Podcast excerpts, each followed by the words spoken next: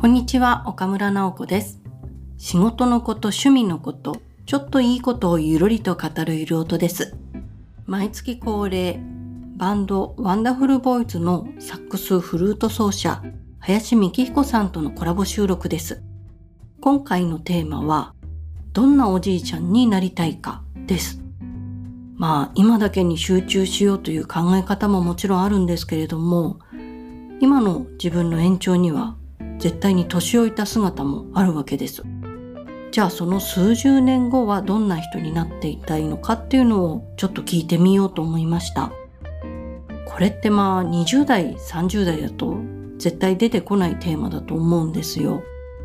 でも40代半ばを過ぎると、まあ、自分の親世代も変化してきて、いやおうなしにこう自分の延長した先を考えてしまう時間が増えるんですよね。で、そこで林さんの理想像はどうなのか聞いてみました。それでは本編をどうぞ。じゃあ私からのテーマは将来どんなおじいちゃんになりたいですかっていうもうなんか明日のことは考えないとかいろんなことを言いつつえらい先のことだったらまだ考えられるかもしれないと思ってどなたかロールモデルみたいな人がいるのかオリジナルの道を行くのか何か想定している60代はおじいちゃんじゃないから、まあ、708090とかあの辺のおじいちゃんってどんなところを目指すんだろうと思って聞いてみました。このお題をいただいてから一回考えたんですけど別にロールモデルはいないなっていうのが一個でで今から4つ言いますけどはい。文句しか言わない説教をする人の話を聞かない、自分の自慢ばかり自慢話ばかりするっていうなりたくない像しか出てこなかったんですよね。ああ、それはでもクリアする大人になりたいっていうか、おじいちゃんでありたいというか。そうですよね。その裏返しがなりたい像かなって思ったんですけど、はい。この岡村さんが想定しているどんなおじいちゃんっていうイメージとちょっとかけ離れるんだろうなって思いながら、今4つ教えてもらったのもう一回聞いてもいいですか、文句しか言わない。2、説教をする。3、人の話を聞かない。4、自分の自慢話ばかりする。の裏返し。裏返し。まあおじいちゃんだとこの辺が強化されてくる感じがあるので。でも別に70になったからこれじゃなくて、今、今日からこれだと思うんですよ。確かにそうですね。別に和コードもこれは学んだ方がいい4つですもんね。別にね、おじいちゃん、おじいちゃんってなんだろうって思ったんですけれど、まあ、にこやかに笑ってる。ああ、確かにそれは私も思いました。なんかどなたかで70代、80代とか、まあ自分の祖父祖父母世代の人で、なんか近しい人とか知り合いの方とかは何人かいらっしゃるんですか？そうですね。でも80代な、今、イメージはないですね。70代は、まあ自分の両親もそんな年齢になりましたし、自分が楽器の生徒さんで教えてる方で70代に入った方もいらっしゃるけれど、まあね、なんか若々しい感じがするので、まあ頭こそ白かったりしますけど、ザおじいちゃんじゃないような気がして。ああ、確かにそうか。そのお、おじいちゃんイメージっていうか、こう、だんだうんん、なんか腰が曲がってきて、わしはな、みたいな、そういう人はあんまり今はいないかもしれないん。ですよね。そうか、私の質問の定義が結構あやふやなところに投げたわけですね。いやおじいちゃんまあおじいちゃんね 日本昔話のおじいちゃんっていうと 大体あんな感じかなってうん、白くて、うんみたいなちょっ。と腰曲がってて私のおじいちゃん像は大、自分の父親ももう79で80近いし、まあおじいちゃんはおじいちゃん。プラスまあそこの世代の親世代のおじさんおばさんとかもおじいちゃんおばあちゃんになってきた。プラス、まあその上のおじいちゃんおばあちゃん、続き柄での祖父母っていうのも自分の中になんとなくロールモデルのなんだろうピッキングができるというかモンタージュみたいのが作れそうなぐらい何人かいて なんかそこのいいとこ取りをすごいしたい気持ちがあるなっていうのは思ったんですけど、まあ、自分はそうだけれども他の人ってどんな風にしてそれ組み立てるんだろうと思ったんですがあんまりそこまでは考えない感じですか？そうですね。まあ身近な人というところでは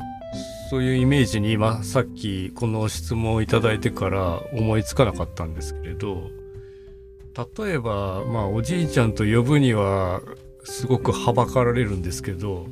渡辺貞夫さんとか。ああおじいちゃんではないか。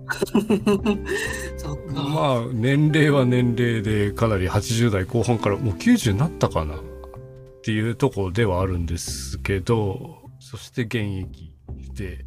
今も演奏しているし腰こそ少しは曲がってるけどそんなに背中が丸まってるだけで曲がってはいないので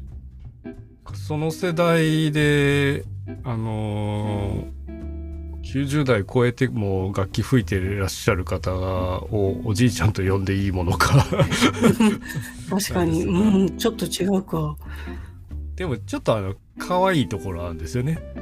MC というかライブ中のおしゃべりのところでこうクラリネットの谷口英二さんって方だったと思うんですけどあのクラリネットってすぐ水が溜まるから外してスワブっていうあの小学校のリコーダーでいう布みたいな あれを通すんですけど、まあ、ライブ中にこのスワブ通しながら喋ってるのとか聞いてるとあライブ中にそれやるんだねと思いながら、うん、まあこうなっちゃうんでねって言いながらこうスワブ動かしてる動作とかも可愛いって言葉もまた失礼ですが 可愛いという印象を受けたのでなんかそういう害のない存在でいたいですね。うん、ああ確かに老害というけれど いてもいい存在にはなりたいですね、うん、マスコットじゃないけれどそれぐらいのなんか周りに迷惑をかけないでいたいなと。確かにマスコット感は自分が描いているおばあちゃん像にもちょっと近いところはあって自分の本当にもう亡くなっちゃったけど母方の祖母の人がこじんまりしてて真っ白い髪でまあもう腰曲がりまくってるんですけどなんかこう可愛らしい人だったんですよ。本人は全然そんな意識ないし一生懸命自分なりにいろいろやってはいるんですけどいろんな動作が一つ一つが可愛いとか考え方とか驚き方とかがなんか可愛らしい大先輩みたいな感じだったので、うん、そうマスコット感はどこで変換すればいいかわからないけど最終的にあの形になりたいっていうのは自分のロールモデルとしてはすごい思い浮かびました。なんかね若い時とかってこう格好をつけたりとかもう一個なんだろう猫かぶるじゃなくて何かこう演じないといけないところがあったりするのが剥がれてきたり本当に自分の好きなことだけ表に出したりするとその素直な感じとか可愛いとかいうストレートな表現になるのかなって思いますよね。あとさっきの条件の文句しか言わないのあれの逆を、うん、確かになんか自分があこの人いいなって思う人って文句を言ったことがあんまりない。うん、言う時はよっぽどその人が辛い時だから それはこちらが助けなきゃいけないみたいなそれぐらいなんか言わない印象は確かにあるかもしれないですね。まあ僕思うのは文句は別に言ってもいいんですけれどそれに対するこうした方がいいよねっていうもう一個対案を出してくれたらいいんだけれどダメダメしか言ってなくて 解決策も何も出さないで文句だけ言ってるっていうのがダメだなって思う感じですね。不平不満だけ言っといてあとは良きに計らってくれみたいな。じゃあどうしたいのっていうのとかどうすればいいのがつながるとコミュニケーションが成立するかなって思うんですけど。そっか良い意味で我慢しない方がいいのかもしれないですね。全然、うん、文句は言っていいんだけれど。あんまり雰囲気壊す言い方でする人となんか冗談めかして何かを伝えたいから言ってるっていう人と、両方言ったら、まあ、後者の方がやりたいスタイルではありますよね。難しいけどついパワーがある時はガーって 言っちゃうから。まあねエネルギーが怒りのエネルギーとかが強いとそうなってしまうんでしょうけれど怒ってる人は元気なんですかね一応。うーんね何かに対してこうアンテナは張ってるんでしょうけれど引っかかるものが多すぎちゃってうんイライラしちゃうのか。か自分の正義を逸脱してると。言いたくなるみたいな。あとその質問をした時にツイッターの方で返してもらったのは清潔感のおあ話と匂いのお話と あと若い人の話題にもある程度理解を持つみたいないただいてますけどこちらはどうでしょう？これも清潔感とか匂いとかっていうのも別にねなんだろう。10代20代は考えなくていいわけでもないわけであったり。やっぱりね年を重ねてくると別にめちゃくちゃ派手な色の服を着る必要はないんですけれど何かそこに好きが通っていたりもちろんそれのメンテナンスはした方がいいよねって毎日着ててもう鼻もよくわかんない機能してないってなると まあこれもなりたくない像の延長ですよね。ああ、まあ、ひっくり返したらこれだなっていう。で若い人の話題にもある程度の理解を持つもやっぱり言い換えただけで人の話を聞かないとかうーん自分の世界観にないものを受け入れないってなっちゃうと年を取り始めたなって思うので。うん。別にあ今そういうの流行ってんだとかまあそれをするしないは別としてなんかし知ろうとする意識がある人は年を取ってないなって思うんですけどそうですよね。なんかでもこの清潔感とか匂いとかの部分って意外とハードルが高いとは言わないけど意外なところでハードルが生まれるなと思ったのが、まあ、自分の父親が一回大きな病気をしてちょっと体があんまり自分に対して思わしくないというか思ったように動かせない時期みたいのがあった時って結構自分のことで手一杯になっちゃって社会性が真っ先にこう切られていく感じっていうのがあれはなんかまあお年寄りとして体力ない時にあれだけのことが起こっちゃうと真っ先に切られるのそこかなみたいなの危険性をすごい感じてで、すね。うん、意識しててもなんかそこまで手が回らないことあるんだなって思う時があって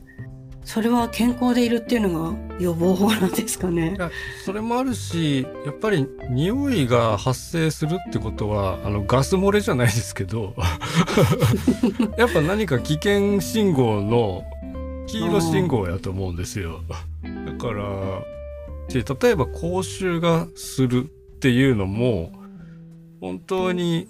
歯を磨けないぐらいなのか何か歯の歯茎の中で病気が進んでいてそれが例えばあの知り合いの方でいらっしゃったんですけど母親の口臭がきつくてで医者に行ってみたら顎のがんだった。えだからそこからいろいろ進行してたみたいで。だから匂いっていうのはサインであるからそれを完全に払拭してしまったり上書きして消してしまうのはまた違うここが難しいとこですけど。うん、そうですね。まあ、汗臭さとかは多分クリアした方がいいけど、まあなんか不具合が起きてるっていう印としての匂いは、まあ、感じた方がいいですよね。完全に取り去ればいいとかそういう話でもないよなとは思う。ああ、そっか、敏感でいたいっていうのは別になくしたいっていう話ではイコールではないですもんね。それが健康の黄色信号のサインだったりもするからそれも自分自身で鼻が通っていたいですね花粉が今やられてるけど今、一年中で一番調子悪いみたいな。鼻が詰まりまくってますけど 鼻大事だな、確かに。そうか。あと若い人の話題にもある程度理解を持つっていうのも、もう最近すでに危機感を感じ始めているんですけど。岡村さんずっとチャット GPT っつって めちゃくちゃ試行錯誤。試してこれうまくいくかなとかこれ聞いてみようかな僕あの敬遠っていうかあの自分で触ってないです。いろんな人がやってるのと今これがどうなるのかなって眺めてはいるけど。あれが音楽を発し始めたら大変なことに世界が変わるんですかね。なんかある程度イメージだけの文章でこんな感じのメロディーを作ってっつったらトロロンって流れてきたらあでも流しかねない気もしますけど。すぐできるんじゃないですかねって思うし別にねそれがそれの一歩手前みたいなのはもうできてるからある程度のサンプル素材みたいな文章でいう文章素材がいっぱいあってじゃあジャズでお願いしますっつったらそういうジャズっぽいドラムとベースとみたいのうまいこと拍を合わせて BGM 作れちゃうから。あまあ、今は音楽ソフトの中で音楽ソフトの言語で文脈として指示をすれば、まあ、ある程度自由に著作権フリーみたいなやつで。あれを自然言語でやるみたいなこともひょっとしたらもうつながる。まあそうなんでしょうね。でそれが助けになる分野もあるかもしれないし別に止めなくてもいいのかな音楽であればって思う反面やっぱりサックスなり歌なりのところはかなり面倒くさいことをやってるはずなので当分無理だろうなって思うんですよ。まあ、ある意味人間の領域が安泰でまだ大丈夫そうな。まあ、前も打ち込みのと自分で吹くのと比べた音源とか出されててやっぱりなんだ整いすぎちゃってる感が見えるのはありますよね。音でもそうだしなんか最近文章でもあのノートとか見るとすごい大きめの話のエントリーを出してる人とかまあなんかプロフィール見るとそんなにライターであるとかそういうことじゃなくてもうちょっと駆け出しの人なんだなとかまだそんなに書き慣れてない人なのかなって思う人でも結構内容としてはがっちり書かれてるものを出されてる時にこれ多分アウターラインとか全部組んでもらってこれ出してるなんかこうアクセスを集めるエントリーの何かプロンプトを書いてやったのそのまんま出してる感があるなっていうか実際自分も実験をして出してみたら整ったのがバーって出るっていうのは見たんですけどそのまま出したなっていうか、うん、そのまま出すと結構型見えるんだなっていうのがなんとなく、どれがそれってわからないけど匂いじゃないですけど なんか見た時に多分耳の仕事してる人は打ち込みのやつと人が吹いたやつって何がって言えないけどなんかこれ違うよってもうここ出だしのこの部分で自分はすごい違うことを感じるんだけどみたいななんかこう感覚あると思うんですけど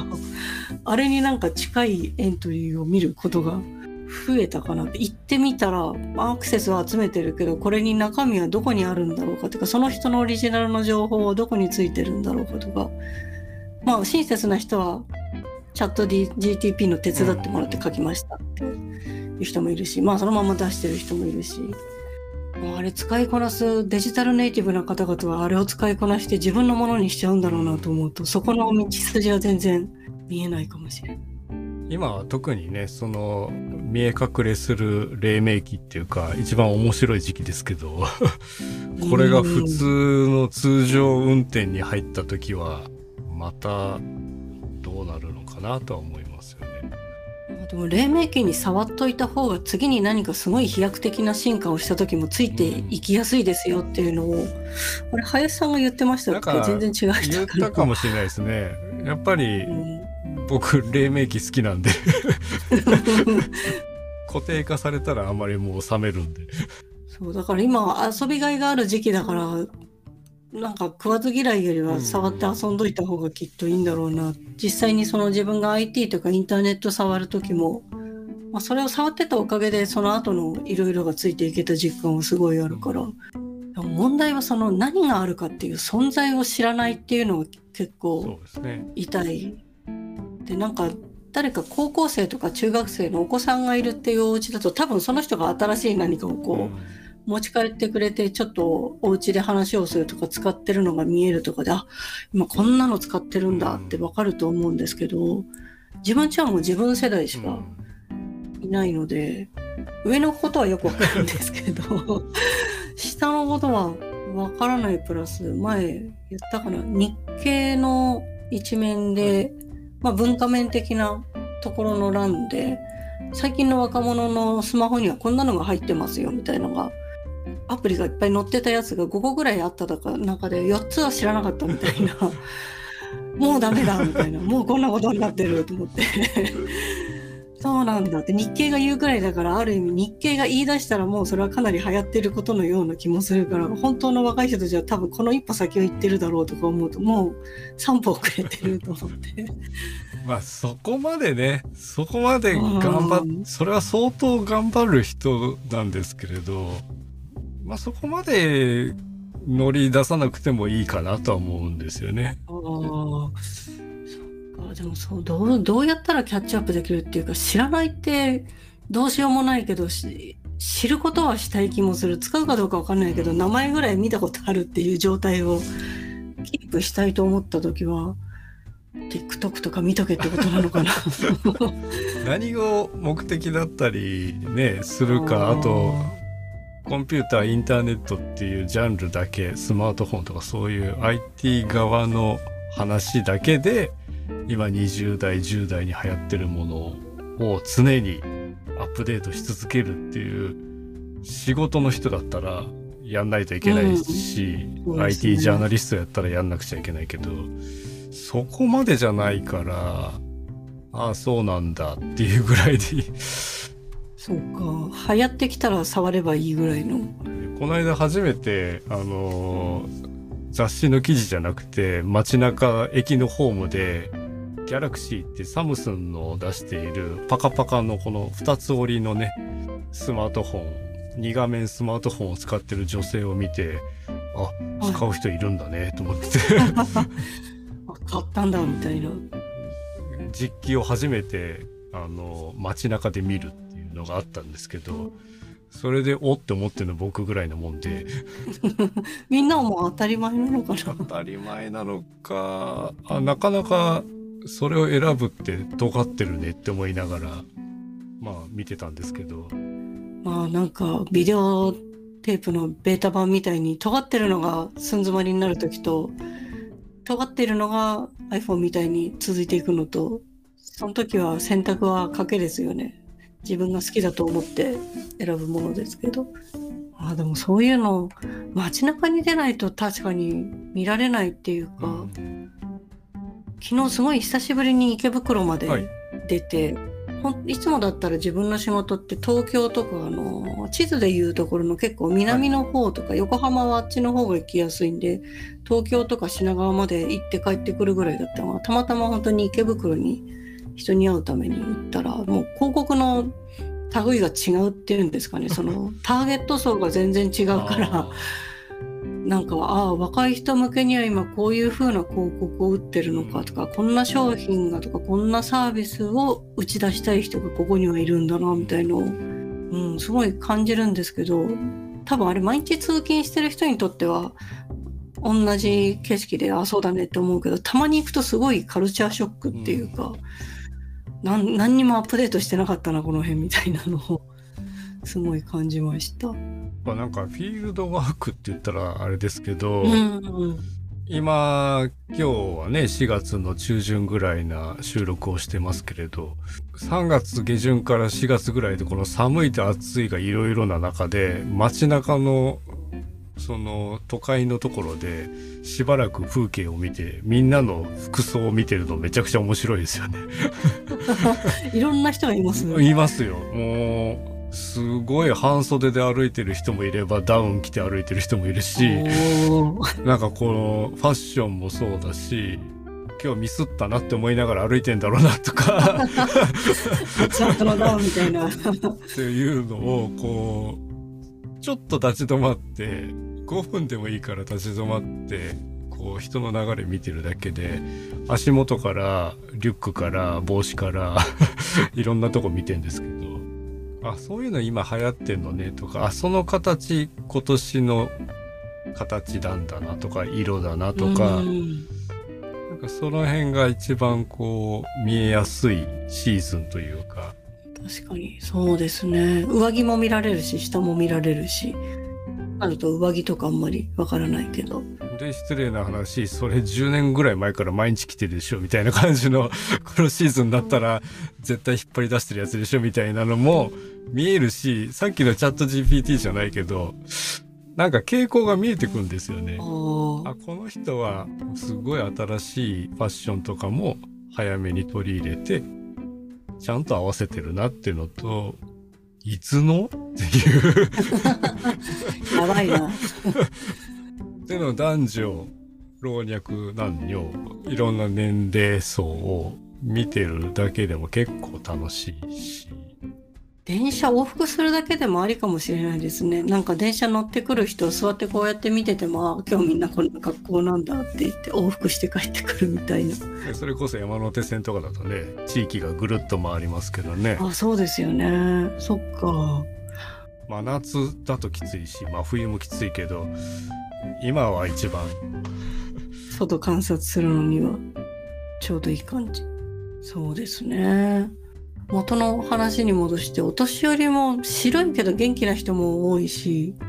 でもかといって飛び回るお年寄りになるかって言ったら、もうちょっと収まっていたい気もするから、半分インドアかな。飛び回ることもできるお年寄りなんじゃないですか。ああ、まだそのポテンシャルを持ってるけれど、うん常に動いてなくてもいいけど行けと言われたらいきなり富山でも行けますよっていうぐらいの岡村さんのフットワークの感じってまあそれもできる人。そうか、飛び回ること、そうだな。そうですね。ことができるって大事かもしれないですね。可能性の話ですけどやっぱり足が動かんとか着ていく服がないとかあすぐ外に出れる状態にしとくっていうのは大きいかもしれな。い朝起き抜けにもう身支度だけはちゃんとしといてお客さんが来てもどっか行けって言われてもとりあえずすぐ出られる状態には最初から整えておくみたいな。そうです。ねあそれはお年寄りよりも今日明日からやっといた方がいいかもしれない、ね、いつからそれをゾーンに入るなんか小学6年生が中学1年生になるみたいな明確なやつがないから、まあ今本当にどこからおばちゃんに入ってるか知らない間におばちゃんに入ってる気がするんでお姉さんの息は終わったけど私いつお姉さん終わったのかなと思うと振り返っても道が何も見えないみたいな。ああやってその同じ感じでおばあちゃんの息に入ってくるんでしょうね。なんか 恐ろしい。いつの間にかみんなにおばあちゃんって思われる日も来るんだ。でもまあそれ一番やっぱりビジュアルで判断していて髪の毛が白いとか髪の毛たとえ染めていたとしても黒かったらおばあちゃんじゃないって思ったりするのか。髪の毛白いおばあちゃんもかっこいいから、うんおばあちゃんになる最終形は真っ白でありたい気もするんですけど、途中経過どうするか問題は長あ年りますよね。うんどこで踏み切るかみたいな。そうかといってそんな染めたり抜いたりして髪の毛いじめるのもなんか本末転倒だからいつの日か急にやめるっていうのしか手が思いつかない。おばあちゃん実際に自分の祖母がずっと茶色で染めててもう70半ばぐらいまで茶色い昔ながらの本当に何でしょうだんだん本当に髪の毛が元も赤茶けちゃってくるような状態の色だったのが急に本当に綺麗な真っ白になって染めるのやめたのよとか言われて あじゃあ元からその真っ白でもよかったねみたいなでもまあその踏み切った瞬間がかっこいいですよね。かっこいいですね見た目も草笛さんみたいなうんかっこよさになってちっちゃいおばあちゃんだけど髪の毛だけは かっこよくなったかっこよいおじいちゃんでありたい。かっこよくて可愛いってこう言ってもなんかもうそこが難しいですよね。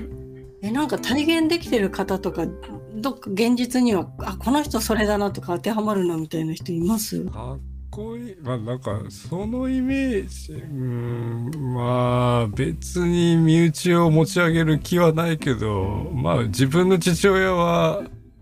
いいモデルだなとは思ってますね。いつもなんか新しい何かを取り入れていらっしゃるイメージがまだお話でしか聞いたことがないけど。そういう意味で全然老いていないうし、ん肉体的にねちょっと目が見えづらくなったとかもちろんそういう身体的パーツの老化はどうしてもありますけどなんか全然若いでも頭は白くなったけど。体はやっぱり年を経てけれど別にそれでザおじいちゃんっていう覇気のない感じじゃないですよね。まだなんかいろんなニーズ欲望みたいなウォントとかウォッシュみたいのが持ち続けてるとまあ前向きにはなりますよね、こうしよう。なんか欲望っていうとすごく強いけれど楽しんでるなっていういろんなことを写真を撮るにしても何か人と会って話をするのも楽しんでるし。そうね。あれを超えることはないんですけれど。やっぱりあの親父は超えらんないってもうずいぶん前に結論つけてるんで、えー、ああそうなんですね。でも常にねそのいいモデルを示してくれているなとは思いますね。確かに先輩が目の前にいたら、まあ、自分が年取ってもあそこを目指せばいいのかみたいななんとなくあるのは安心感はありますよね。確かになうちはおばあちゃんおばあちゃんがいてくれたからよかったかうちの母親は53でおばあちゃんになる前に亡くなっちゃったので多分本人もおばあちゃんになりたくなかったからちょうどよかった気もするんですけど本当にお自分の体が老いていくことがすごい嫌だったみたいなのであじゃあ若いうちのまんまで止まってある意味それはそれでよかったねみたいのもあるんですが、まあ、おばあちゃんがいてくれたのはちょっと良かったかもしれないですね。あれ、あれになろうみたいな、あの可愛らしさになろうみたいな。あでも今から準備しないと、文句言わない準備とか しとかないと。いきなり無理なんですよ。人の修正は。修正ですよね。ついなんか原点主義で言っちゃうとか、お説教もしそうだしな。わあ、日々反省ですよね。またやっちゃったな、その説教みたいな。若い人のやり方を見て言いたいことって絶対出てきちゃうっていうか、まあ、やり方も考え方も違う人の若い人とは限らずともなんか言いたくなる時に言わない練習ってしなきゃいけないなっていうか、うんね、言っちゃうからな。なるべくそこを1回飲むっていうかね。3回ぐらい飲んでそれでも何かあったら言っていいけどみたいな、ルールでいかないと大きなそうですね大きな危害があるとか危険とか身のだから全体が迷惑を被るとかそうなってくると言わねばならないしあまた説教しやがってって思われてももうそこは止めるのが責任責務だと思うから。まあやるしかないけど嫌がられても。でも自分に子供がいないからそんなに大人相手にそこまでしてある意味説教も親切のうちに入っちゃうと思うからそこまで親切をしなくてもいいという意味で説教しなくていい場面は多いのかなと思ったりもしますね。本当は必要ない説教もたくさんあるんだろうな。でもしちゃいそうだな。なんか気になることとか言っちゃいそうで。それを止める止めない練習をこう前半の30年ぐらいでなんかしてきた感じがあるから30代で完成してガンガン言うみたいになって 今度それちょっと違う風に運用しないと理想のおじいちゃんおばあちゃんになれない。なれないあのおばあちゃんはそんなことは言わなかったって 思ってたことを引っ込める練習をしないとな言う言うパワーもなくなってきたのかなとうちの父親を見ると思うところはありますけど昔ならなんか一言言いたいのかなと思ったけどもう言う元気もないわみたいな。半分諦めみたいな達観に近い感じっていうか。のもあるけどまあでも怒ってる怒ってるパワーを面白がるパワーに変換するのはこの先やっといた方が良さそうですね。本当それも考え方の癖をどういつも思っとくかだなとは思いますね。それがおじさんから面白 おじいちゃん。おじさんから 可愛いおじいちゃんになれるかどうかの。可愛らしさね。欲しいけどないな。なんか1でもあればそれを増やすなんかことができそうだけどオプションゼロだと どこかから輸入しないといけないから。ああなそこ頑張らないとな。頑張る？頑張る努力しないとそこ可愛らしさはないな。でも頑張るものかな。頑張ったら可愛くないしね。そうですね。なまあ素直になるっていうかこうね。いろいろ殻を剥がすというか演じないというか。あまり怒らない人でいるのは大事そうですね。笑ったりその可愛らしさを出すのとはまた別のフラットな状態でいるっていう意味では怒らないでいるっていうのは大事そうな気がする。ね、怒るからには意味があってほしいし、しょっちゅう怒ってしょっちゅう文句しか言ってなくてしょっちゅう説教して でも人の話は もうダメだなみたいな。みんな離れちゃうな。っていうどんなおじいちゃんになりたいですかっていう答えになったんかなこれ最初にこの話を設定した時はずっと先のことを語るつもりでいたんですよ。まあつながってはいるんだけれどもまだまだ将来のことだなと思ってこのテーマで設定したんですけれどもいざ話し始めてみるとあこれは今からの話だというふうにちょっと意識が変わりました。林さんが最初にお話ししていたあのなりたくない老人のパターンもそうですよね。あれって別に数十年後じゃなくて今からでも直せる部分で多分早いうちに手当てをしておかないとうん年老いたらこじらせそうな気がします。特にこう説教っぽいことっていうのは昔からやってしまいがちなので意識して気をつけてやらないように止めようって本当に思いました。で今回はコラボ2回連続というか次回もありましてこの話の続きで今度は可愛げとは何ぞやという話もしていますコラボ第2弾として明日また公開する予定なので続けて聞いてみてください。あと、林さんのチャンネルでも岡村が話してる分の配信がもう出ています。ぜひそちらもチェックしてみてください。あちらでは家にある一番古い道具の話と、あとは人のうちにはなさそうだけれど、うちの我が家の常識ということについて話しています。チャンネルへのリンクは概要欄に貼っておきますので、行ってみてください。ということで、皆さんにもいいことがありますように。